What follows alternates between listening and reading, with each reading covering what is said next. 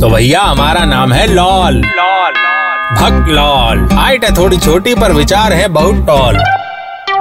मेरे प्यारे भाइयों और उनकी बहनों, स्वागत है आपका एक बार फिर से। तालियों की गड़गड़ाहटों की कोई ज़रूरत नहीं है। बंदा रोज सुबह उठकर शीशा देखकर अपना टैलेंट समझ जाता है। बस घमंड नहीं किया कभी। तो आज की ज्ञान की गंगा में मिलेगा जवाब आपको कि क्यों आपके या हमारे ऑफ़िस के मैनेजर या फिर बॉस या फिर मालिक लोग हमें कोहलू के बैल की तरह मशक्कत करवाते हैं और हमें रुलाते हैं और कैसे रोते रोते हम और बेहतर काम करते हैं और कंपनी के साथ साथ अपने निजी टारगेट्स भी अचीव करते हैं। Martínez.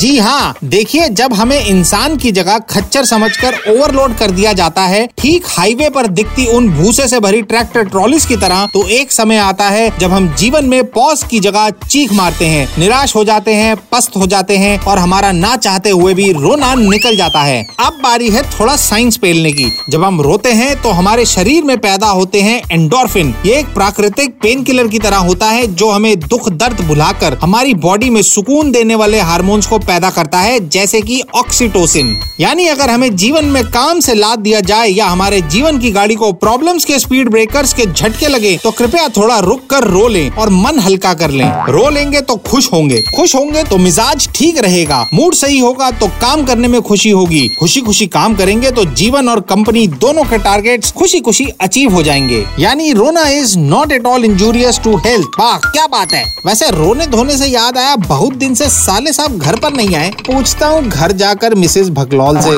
Good day over and out तो भैया, हमारा नाम है लॉल। लॉल भक लॉल हाइट है थोड़ी छोटी, पर विचार है बहुत टॉल